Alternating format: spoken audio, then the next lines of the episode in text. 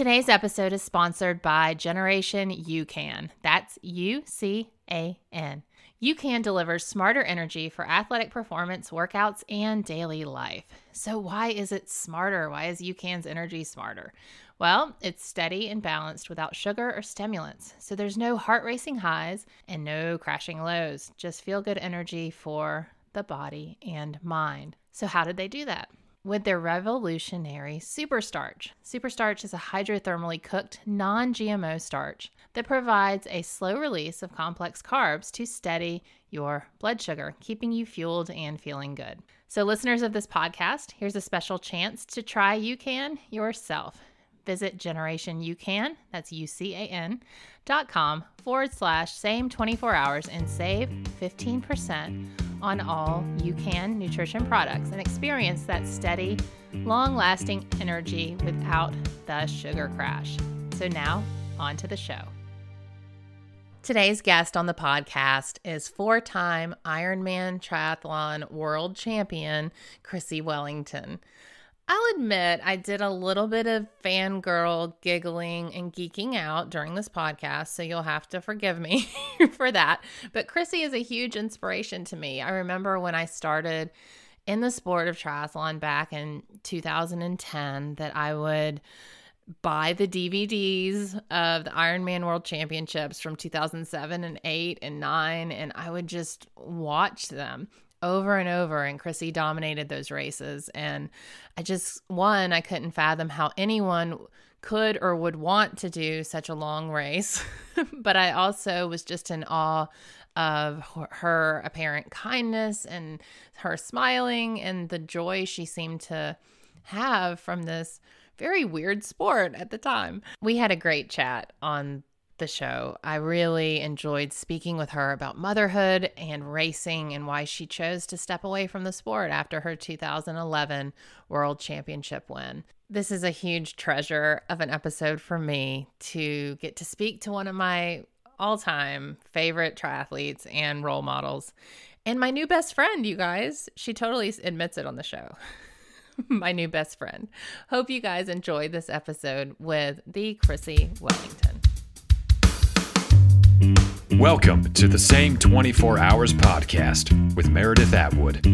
We all have the same 24 hours each day, and it's what we do with those hours that makes all the difference between our health, happiness, and success.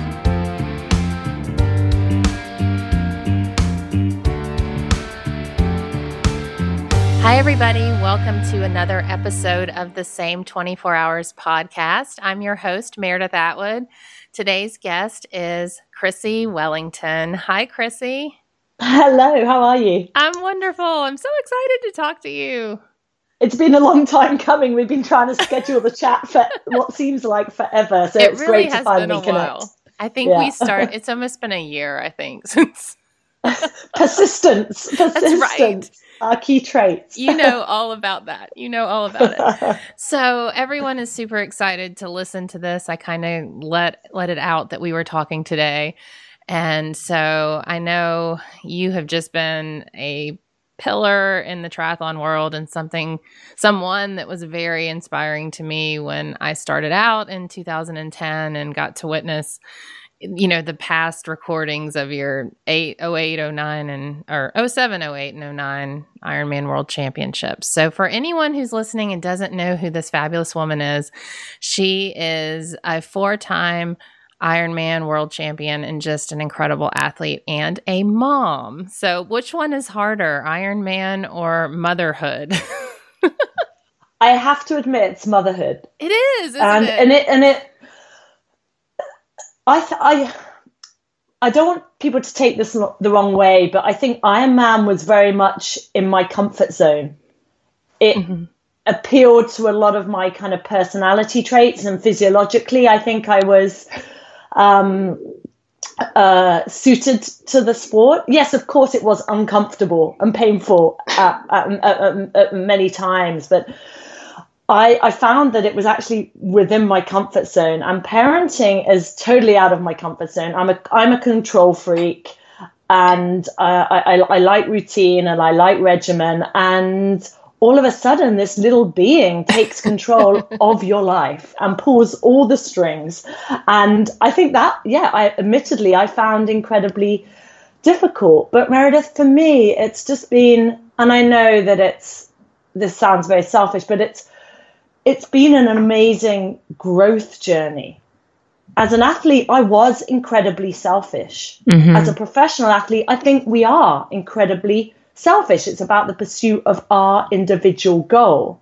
And as a mom, those tables are are turned and I've I've learned how to be selfless. Yeah. And how to put someone else first. And that's a challenge. It's it, not it an easy learning process either. I mean, you know you need to do it, but everything in you is like, why is this happening?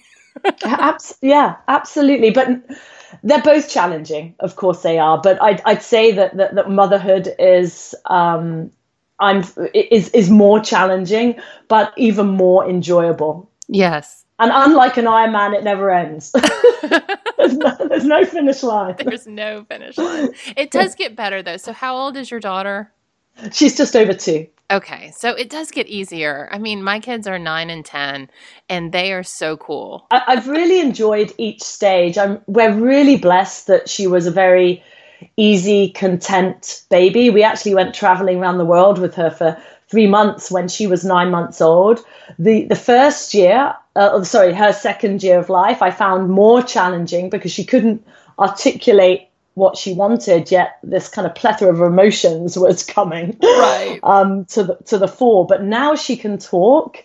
Oh wow, yeah. a whole world is opening up to her. It's like having a little friend. Yeah, she's she's fantastic. She's you know there's this constant commentary of, of, of, things that are happening that make me laugh every, every single day. So I have to admit to to really enjoying enjoying the stage that she's at right now and and trying to savor the moment and i am so guilty meredith as many of your listeners probably are of, of always looking ahead you know the next goal the next challenge the next piece of work what's happening tomorrow and having a a daughter having a child really forces you to focus on that moment and really be present with them do you think you learned how to be present and focused and enjoy the moment through your career as a professional triathlete? Like, because I know as a mom, it's taken me a lot of years to appreciate the moments. And I have a lot of regrets from when my children were little that I didn't like savor moments. I was too busy, like you said, looking for the next thing. So,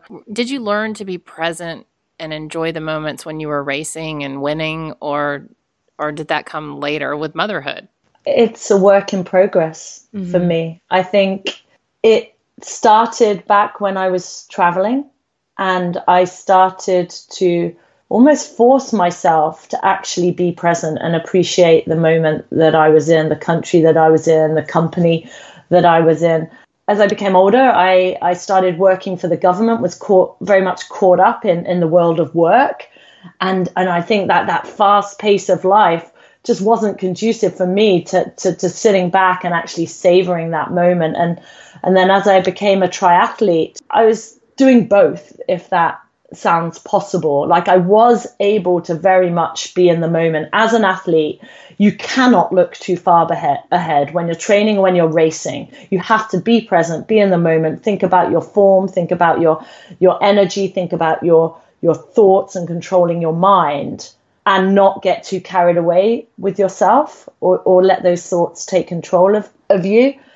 But all the same, I think even when I had my most significant victories, I perhaps didn't sit back and savor them as much as I should have done or I should have allowed myself to have done. Of course, I celebrated, but I was so intent on defending and, and, and repeating and improving that maybe I didn't realize without wanting to sound arrogant the significance of what I had I had achieved. And I think it's only now in retrospect, as, as the same with many of us, that we do sit back and we think, wow, look how far I came and, and look what I did manage to achieve. And and that that process I think is is really important, even if it is in, in retrospect that we do sit back and actually you know take a moment to to give ourselves that pat on the back yeah absolutely i, I think you can say you deserve a pat on the back chrissie I think you can say that. I wish I could reach my back now, but the the flexibility and the, are you all frozen up like a dead deer? Yeah, absolutely. It's carrying a child on kind of with one arm and hoiking my hip up. Oh, I'm totally so out of out of whack so now. true. Gosh, I remember that just never ending pain across the back and the hip. Yeah. so you mentioned um, how important it was when you're racing to never get too far ahead of yourself. And you also said controlling your mind. This was one of the most asked questions um, that folks wanted me to ask you was how like let's ponder Chrissie wellington's mental toughness and controlling your mind because that was where you really really shined i mean obviously your your physical prowess was unparalleled, but your mental toughness, especially in your 2011 World Championship. So let's talk a little bit about your mental toughness and where you think that came from and how it developed. The the, the characteristics and traits that, that make an athlete successful are are varied and, and different in, in, in, in different sports. But I really believe that for for triathlon, no matter the distance. We're doing an endurance sport and it's called endurance for a reason. We have to endure. And as a result, mental strength really, really does come into play. And it's as much about having the mental strength as it is to as, as it is having you know that that physical prowess that, that you talk about it is incredibly incredibly important i think for two main reasons firstly we need to endure, like I mentioned, the kind of the, the downtimes, the adversity, the pain, the discomfort, which, you know, we all will face at some point. And we also need to be able to motivate ourselves because we're not built with limitless, imbued with limitless amounts of motivation. They, it comes and it ebbs and it flows, you know, myself included, and we need tools and strategies to be able to, um, you know, get that mojo firing, firing again when it lapses. And I use tools and strategies, those two words, very, very carefully because, yes, some people are built with more mental strength, for want of a better word, than, than others. They're driven, they're determined, they're capable of withstanding. Um, they don't. They can keep a you know a calm head when all about them are, are losing theirs. Um, to quote a famous poet, but he you you can also develop those tools and strategies. And Meredith, that is part of training. That is right. part of training that people do not put in their logbooks. You know, you have nice little columns, swim, bike, run. You might have one for kind of nutrition, maybe rest and recovery if you're, you know, if you're really attentive to, to the to the detail. But no one has a column really for training the brain. And and you can. It's it's a weapon that can be trained, and there are tools and strategies that you can use and I can go through some of those if if you'd like. But yeah, let's do, let's do me, like a couple of them because I think that would be helpful for everyone, especially to know like some some of the ones. okay, so positive affirmations are very very important, and it's right and very cliched. We can choose to have negative self talk, or we can choose to have really positive self talk, and it's amazing how that negative self talk can impact us physiologically. Your head right. drops, your heart drops. So you you need to fill your mind with with positive self-talk. So every single Ironman I want I did, I wanted to quit. Every single Ironman, at some point in the race, maybe a few points in the race, there was a, the thought of quitting. You know, pull to the side. It's not your day. It hurts too much. And there's that voice that I that I've developed that I can counter that with. And positive words, positive affirmations, whatever they may be, are really, really important. I used to write never ever give up and smile on my little race wristband. And I used to write it on the top of my water bottles as a kind of physical manifestation of uh-huh. this mantra that I had. And that really really is important. Breaking the training session the journey towards the goal or indeed the race down into manageable segments is really important. To take the example of an Ironman. I never thought of it as an Ironman. I thought I've got to get to that first swim buoy. Mm-hmm. then I get then I get to the next point, then I get out, then I get on my bike, and I always saw the bike in kind of 40k increments. Um, you would do it differently, obviously, if you were doing a sprint or, or Olympic distance. And then the the marathon was always 10 lots, uh, four lots of 10K and then a little bit of change. So I broke it down. And when things started to get more uncomfortable, I break it down still further to get to the next aid station to try and, you know, overtake the, the, the person in front of me to get to a point where my friends and family were. You're continuously moving forward, but you're setting yourself those small stepping stone goals that you can kind of celebrate achievement along the way. And that's that's incredibly, incredibly important. And I um, think you talked about that a little bit in your Life Without Limits book because I adopted it. And in one of my races, I had broken it down. I, I, tend to break it down into the swim, bike, and run, and then then when I get to the run, I figure out how to break it down further. But yeah. I had convinced myself that I was in the moment in the bike, and it was all I had to do. To the point where when I got to the change tent, I thought I had convinced myself I was done. and yeah. then I thought, oh no, I still have to run. But then you reframe it and you start over again. Absolutely. And that that's probably quite reinvigorating. Yeah. That reframe and, and realizing actually, you know, I'm two thirds of the way there. Right. And it's that subtle uh, switch in perspective that's important. Right. Really, really important. So we used to do, it sounds like a lot, it is a lot, 40 times 100 meters in the pool. So that's 4K mm-hmm. 40 times four lengths. And I used to do them and used to get in. And I never thought of myself as doing 40 times 100s. I get in and I think I'm doing five. Then I do 10. And when you get to halfway, instead of thinking, oh my gosh, I'm only halfway, I've got another 20 to do, you think, awesome, I'm halfway. Right. I am almost there. And it's, it's that subtle change in perspective that's that's really really important and, and can be very very valuable and lastly, I'd just say that training is about learning to be uncomfortable. And I think people avoid that feeling of discomfort because it's scary. Right. You don't want to feel uncomfortable. You don't want to question yourself. So in training, you might not push to your limits because of what might happen or how you might feel. But it's only when you start to test those limits in training. Challenge yourself. Be prepared. I don't like to use the word fail. Be prepared to not achieve that goal on that particular day but to try that will make you stronger because you will you will eventually achieve it. And then you'll be so empowered by that knowledge that you've overcome something that you've you've achieved something you didn't think was possible. And every race I did, I record times in training where I did sessions I didn't think I could do, but yet I completed.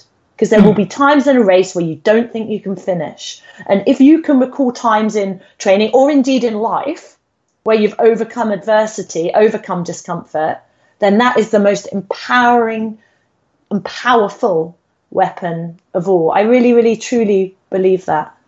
So is that what kind of keeps you going as far as learning to lean into and love the discomfort? Is it the the feeling of yeah that hurt but I did it and I feel amazing? Like what gets you to learn to be comfortable with being uncomfortable? Just practice?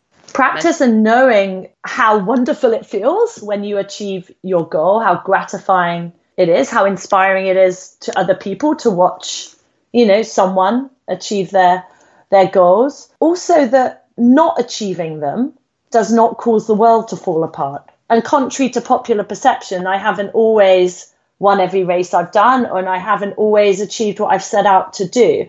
And I realize actually the world hasn't fallen apart. it goes on. My world fell on. apart when you retired. My world, Chrissie. and I'm so I'm so sorry about that. Um, but I and you you fight another day and that's really really important to remember. So as long as you keep in your mind that i can continue to push the boundaries if i don't kind of meet those goals in the first instance that's okay. But i can keep i can keep trying i can keep trying. And then i also realize that you know that that discomfort of testing those limits and testing those boundaries is ephemeral it will pass. Especially that physical discomfort will is ephemeral it, it, will pass. It will it will be over. And then that glory of achieving your goal is um, replaces replaces it. But there's so much to be said for stepping outside of your comfort zone and testing your limits. You know doing little things that scare you. Yeah I just had this easiest- weird moment that I'm talking to you, and it it was like I was looking out the window and I was like, "Holy crap! I'm on a podcast with Chrissie Wellens." I just had this like total fangirl moment. That's so funny. Sorry, carry on. I just never love you. mind a girl crush. That's absolutely fine. But yeah, I, I I just really, really believe that I wouldn't be where I am today had I not been prepared to step outside of my comfort zone. Had I not prepared to try a triathlon when I couldn't even ride a road bike, I would not be sitting here today. I was a beginner once. I was the beginner that couldn't ride a road bike. I wanted to test my limits. I wanted to see how far I could take this new sport. And I often think back to, wow, what would life have been like had I not had the support around me and the inner willpower and determination to take that first step? And it'd be an altogether different different life that I would have that I've led and the story that I would have been telling. And that's a lesson to me going forward. Yeah, because you never know what you're missing out on. You don't, Meredith. When I I won the World Age Group Championships, the World Amateur Championships in 2006. I was 30 years old and I had a decision to make about whether or not to become a professional athlete. And many people would think it was an easy decision, but it wasn't. I had a career that I loved. I had job security. I had financial security. I had a home in London, and I was scared. I was fearful of failure. I was fearful of the unknown. I was fearful about what people would think. I was scared of not being able to support myself. I was scared of not knowing anything about this new sport of triathlon, really. After all, you had just learned how to ride a bike. Uh, yes, but but sometimes we have to do the very thing that scares us because that's where the growing starts. So when you made the decision to turn pro, what was your first like training season like? oh, amazing and horrific in equal measure. That I I joined a squad um, coached by the uh, infamous Brett Sutton, who has a very unique authoritarian style of coaching, but he thought the best way to um, strengthen my resolve, strengthen my mind, was to um, encourage all the other athletes not uh, to treat me particularly well. so it made for quite an uncomfortable training environment. I very much felt like I was a new girl at school and a, new girl that was very much ostracized and excluded. But I was also incredibly stubborn and determined to prove my worth, mainly to him. And I persevered. And all of that changed upon winning my first world championships. But the, I initially turned professional only ever wanting to do Olympic distance. My, my aim was to try and qualify for Beijing. But quickly, realized that my talents lay in Ironman triathlon, and I wasn't a skilled enough swimmer, a fast enough swimmer to be able to compete with the very, very best at Olympic distance. And he thought that the possibility of me being able to compete with the best at Ironman was a lot higher. And Brett didn't really ask me whether I wanted to do Ironman Korea. Um, gave me the order, and I was on the start line of Ironman Korea with my road bike, with my regular regular wheels, and my, my normal regular helmet, and a pair of borrowed shorts from my teammate, and uh, a nutritional strategy that was written on the back of a fag packet, and that was about it. Oh my and gosh. I managed managed to win that race, and the rest is the rest is history. Now, it's you. I think it's in your book, and I haven't read your book for a couple years. But the first bike trainer session was that the one with the lights out? he made y'all go in a basement or something and ride for Oh, hours with uh, no lights. Uh, Brett has some um, unique um, training, you know, training sessions. But and that's mental toughness, right? I mean, if you can Yeah. ride in the dark for hours. he he did he gave me a treadmill session down in what we call the dungeon, and it was a little test session which I almost fell off the back of, of well, I think I probably did fall off the back of that treadmill because I'd hardly done any, if not no treadmill running before. But yeah, there were there were a lot of kind of indoor sessions done um, in quite uh, challenging environments. I love it.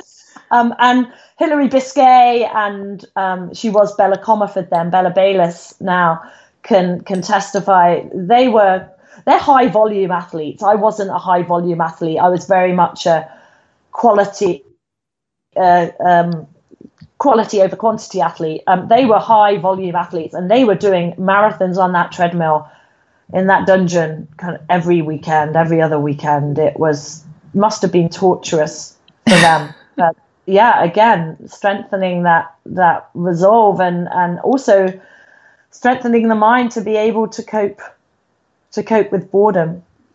Yeah, boredom. Very important.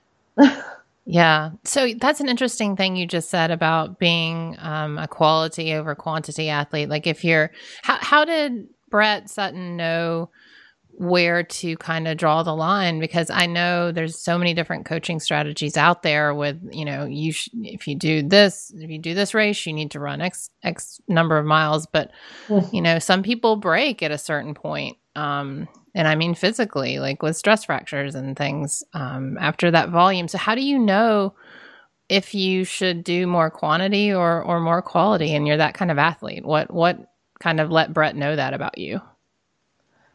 That's a million dollar question, um, and I think that's, that's what makes the universe. uh, makes some coaches so successful is that they have the ability to read the athlete. I I would argue that not just for professional athletes, it depends on your background, so your experience in the sport. So if you've been in the sport longer, you have a what we call you know an endurance base. So you don't need to keep kind of topping that up. Um, but you can then start to focus a lot more on on quality. So you could potentially reduce the volume and do higher quality work. If you're a beginner, an absolute beginner, just starting out, you will benefit from simply doing swim, bike, and run at roughly the same speed. Mm-hmm. And it depends on it depends on your physiology. You know, some people can withstand higher higher volumes. They, they can, and other people like me don't. And I'm not a sports physiologist, and I wouldn't know how to, you know, identify those those different athletes. But what I would say is, if if you are looking to improve and you have that base, you need to be doing different types of training sessions. Your training program needs to incorporate training at different intensities. Otherwise, you will not get any faster. There's no point in just doing more volume at the same speed and expect to get faster. Eventually, you will plateau.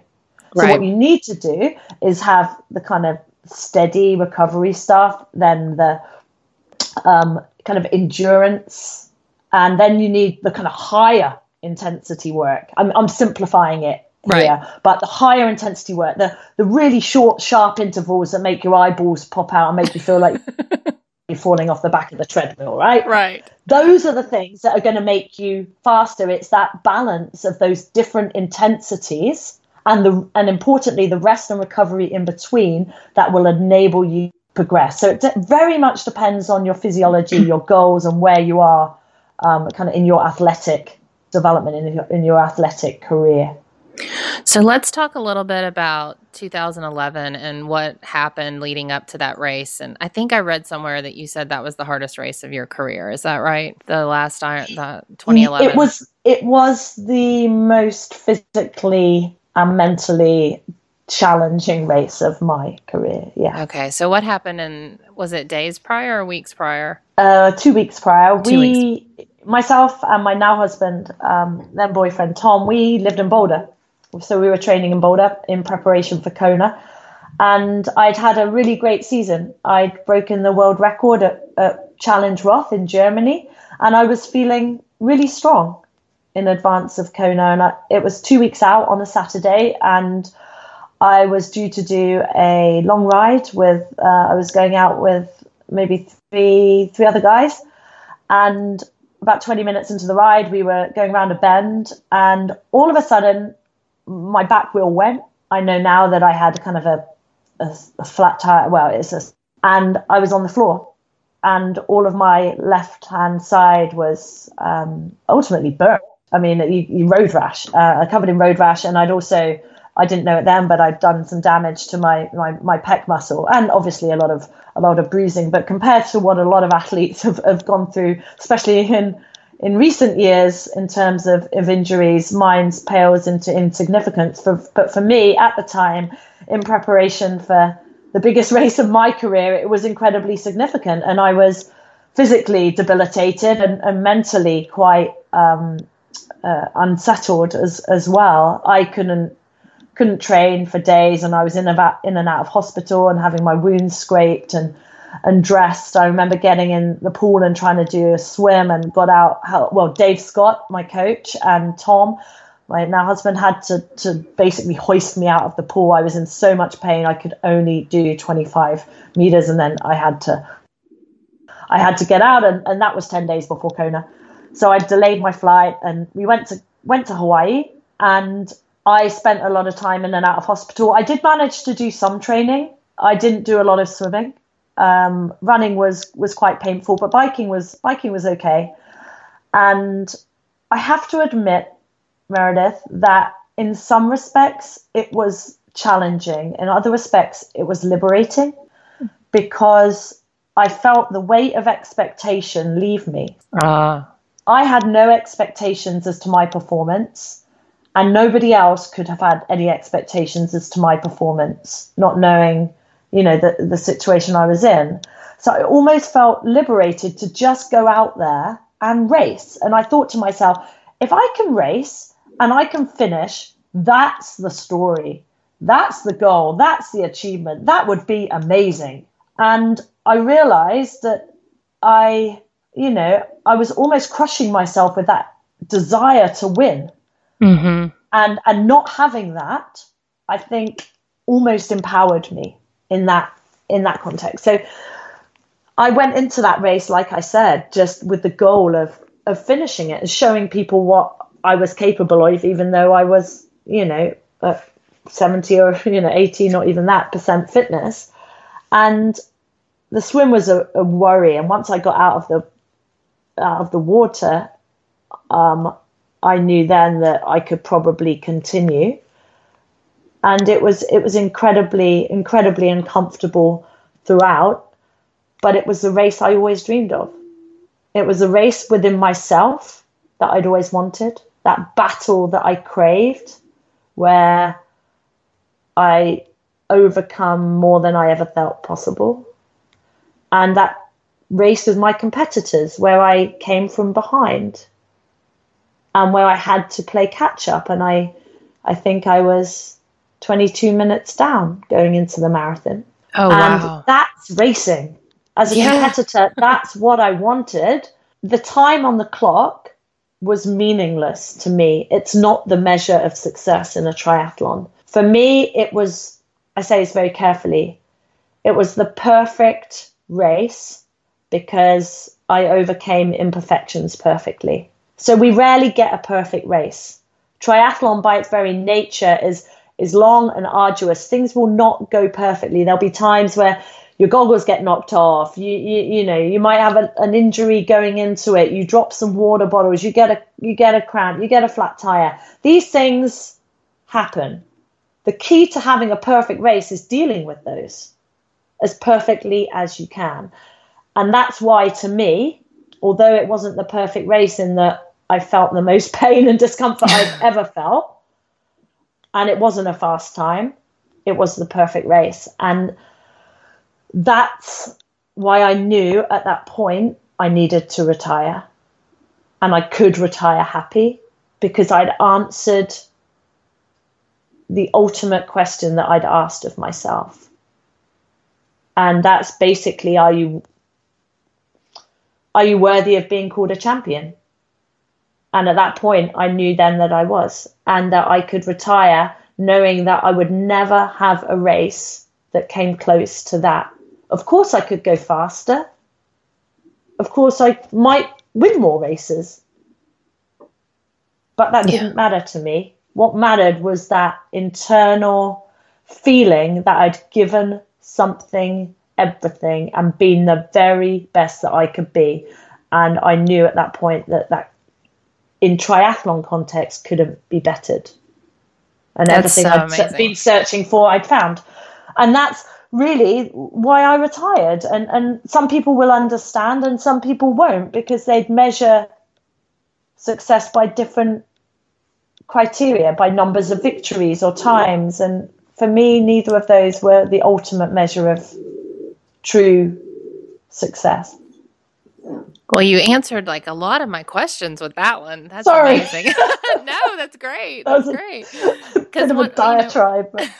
no, it's wonderful. It gave me chills. Um, I, one of the things you said was that you felt in that moment you, were, you deserved to be a champion, and that is just incredible. Because just to know that you left it all out there. I mean, that another question that someone had was, when do you know? Enough is enough and when do you know when to move on? And and you said that's when you decided to retire. And i think so many triathletes even you know age group recreational we just stick around and keep doing something in search of this better time or to beat so and so when really the answer of why we're doing it and why we want to keep going is in ourselves. And we've got to ask those questions of ourselves like what will it take? What's enough? Absolutely, absolutely, and it's different for each athlete, professional or otherwise. So I don't want to pass judgment on what other people's choices are. But my life has been like a tree and has branched in many, many ways. And I've never been scared of change. And I think the easiest thing for me to do would have been to have continued as a professional athlete. Again, without wanting to sound arrogant, it was something I was good at. Mm-hmm. I was financially secure. Like I said, it was in my kind of personality, physiologically, phys- sorry, physiological comfort zone. You know, I had a partnership with, with my with with my husband Tom. We did it together. It, it was an amazing life. The easiest thing would would have been to have kept racing. But where's the challenge? The challenge for me was retiring. And wow coping with that process. And we often can be scared of change. And we've spoken about that, you know, earlier in the podcast. We can be scared of change. And I was scared of that change too. But I knew that there was nothing else for me to achieve in the sport. The challenge in the sport had dissipated. I'd achieved what I needed to do. And the real challenge lay outside of the sport and coping and carving out a life beyond professional triathlon. And as an athlete, a professional athlete, you have to retire at some point. some, you know, some sooner than than others, but you do. You Yeah. cannot keep going indefinitely.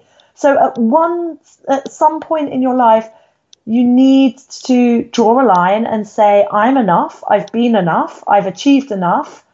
Now I'm going to move on and achieve and succeed in in something else. you That's always a scary made prospect. Well, yeah. Well, you know what I was going to say is you always seemed in racing, just you know, from watch from girls stalking you from afar. You always seemed to, you know, know who you were, and you always seemed to be true to yourself. And by knowing it was time to walk away is just like another extension of that. I mean, it seems like you know you always knew exactly who you were, and and you trusted your your instincts, and and I think that's really amazing. To, That's to the right that. word as as well. Instinct. You just knew. You knew it was because I think often we have we have that inner compass. I think we we do, and Yeah. sometimes we're scared to to be guided by it and scared to listen to it because those outside influences are very persuasive. You know, for a professional athlete, the the lure of money, the adulation, the the the joy and exhilaration of crossing that finish line in first place, you know, all are, you know, addictive. right. The, the, the fear that you're going to be a nobody when you when you leave. But, do you miss it? Do you miss yes. being? You do. Yes, but I I miss I miss the routine because I enjoyed having that structured existence, that focus on one goal, something I could dedicate myself and my life when I was single and then our life as a couple too. And I miss that self validation that comes from being an athlete. You know, you get that pat on the back almost every day if you're if you're doing well. Right. You know, you you you have that confidence boost all the time. And your sense of identity is is is wedded to to that as well. I I miss aspects of the training, although I don't miss training as much as I did. You know, even though I said I was a low volume athlete, you know, by any stretch right. of imagination, it's it's it's a lot of training. I know we um, should probably clarify that a little bit. yeah, it, it was a, it was a lot of training. Um, but I, I don't miss that, but I miss the racing. But I mean, just you because just... you retire doesn't mean you can't race and you can't enjoy racing. There's there's opportunities that are out there to race and to get that same sense of gratification. Yeah, they might not take me to the top of the world, but I can still achieve sporting goals. But, but yes, I, I, I, do I do miss it. I do but is it. that enough? like let's be real can you just go to but even when you go do a race you still win it though no, so no. it's like talking to an alien never mind like you know I mean, I would imagine. I can't believe those pesky Ethiopians beat me at the London Marathon last year. I, I, got so close. you better get your act together if you're going to beat the Ethiopians. Yeah, I've been slacking.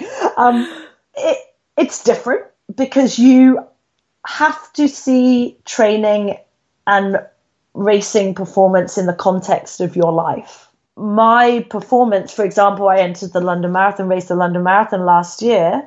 My goal was very much shaped by the life that I was living, the fact that I have a job, I have a family, a young daughter, a social life that I wanted to maintain, I have other interests.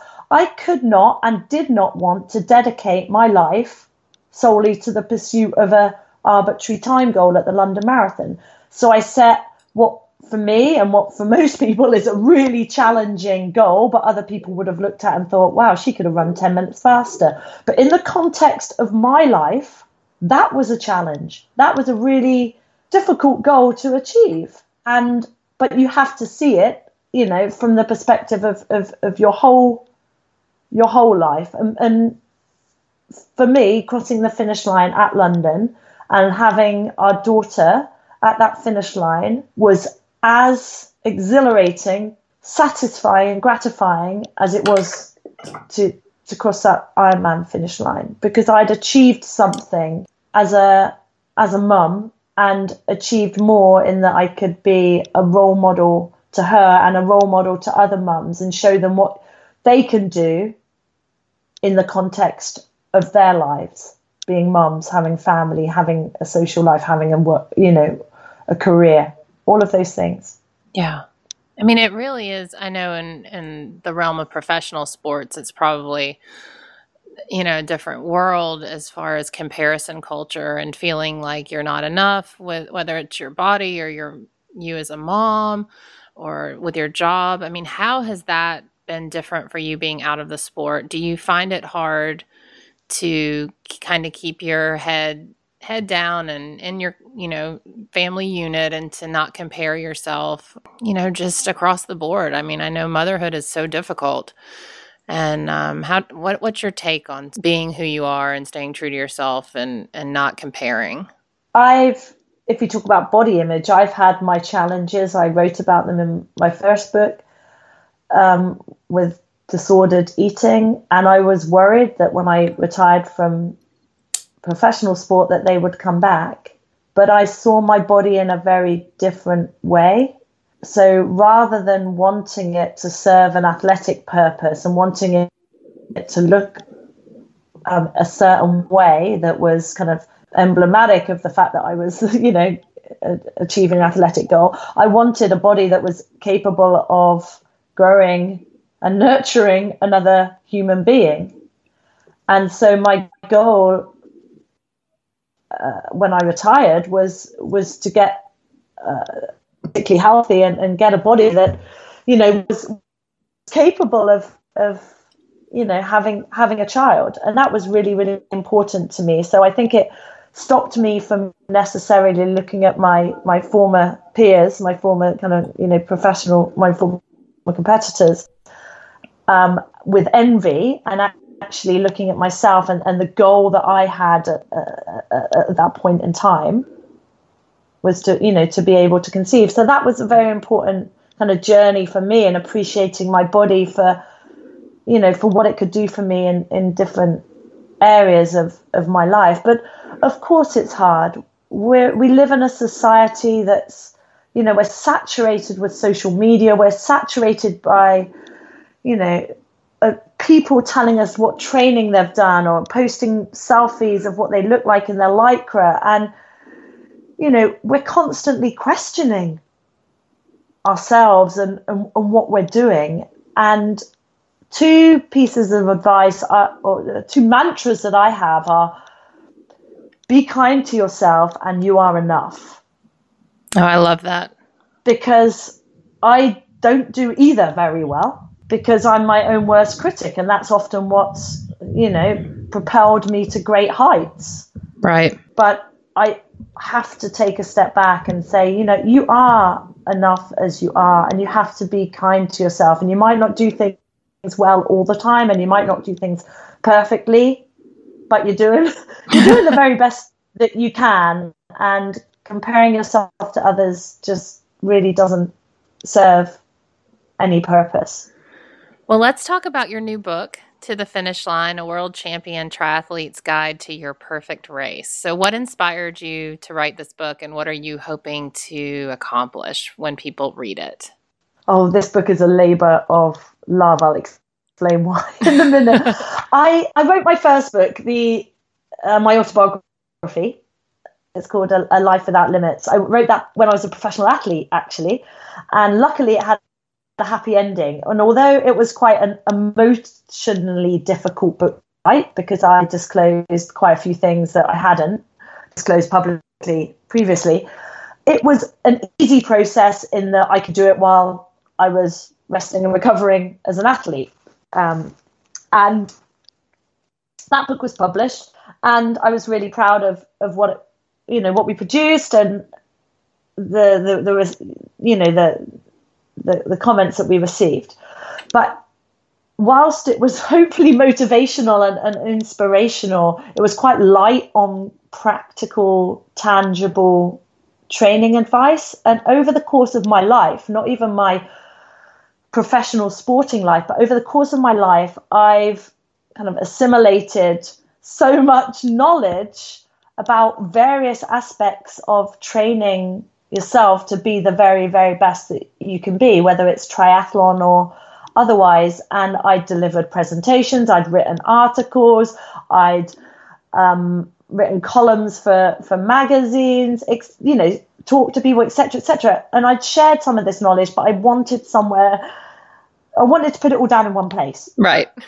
And so I started to write. And then I started to write some more, and then I pitched the book to um, to a publisher and they thought that it was a great idea and, and so the book was born. But the reason i call it a labor of love is that i wrote it while i was pregnant and then in esme's first year of life in between i breastfed for oh god no, how long? 15 months or something. In between kind of feeds. Right. i was um, and it required um, a lot of uh, help and support from from Tom, my husband, and Esme then, without even knowing it, kind of facilitated it. So it really was an investment of our, of our family, and that's why I'm not only why, but I'm really proud of what we've I've produced. It it covers a range of different subjects related to preparing for um, triathlon, but not only triathlon. So it should appeal to people whether they're a triathlete or not. It's got obviously got uh, chapters on swim, bike, and run, but it's got chapters on goal setting, on sports psychology, on what I call training the mind, on pre and postnatal exercise, on nutrition, on strength and conditioning, rest and recovery, race preparation, race recovery, and um, uh, finding a coach, all of these different things. Um, and so hopefully it will appeal to people no matter where they are on their journey and no matter what sport they're choosing to do. So it's also a very beautiful book. It. It's very pretty. Um, we worked very hard. Uh, when you produce an autobiography or when you write an autobiography, the, the text is obviously the most important thing, and then you throw in about 10 pictures in the middle, one of which, you know, it's got to be of you looking really um, suboptimal aged about three. but with a with a training guide, the the visual impact is is very very important. Not more important than text, obviously, but very very important. So I invested a considerable considerable amount of time in in the design and in making sure that it was appealing. Yes, to it's people, that it was accessible, that really importantly used imagery that reflected the range of demographics that do endurance sport.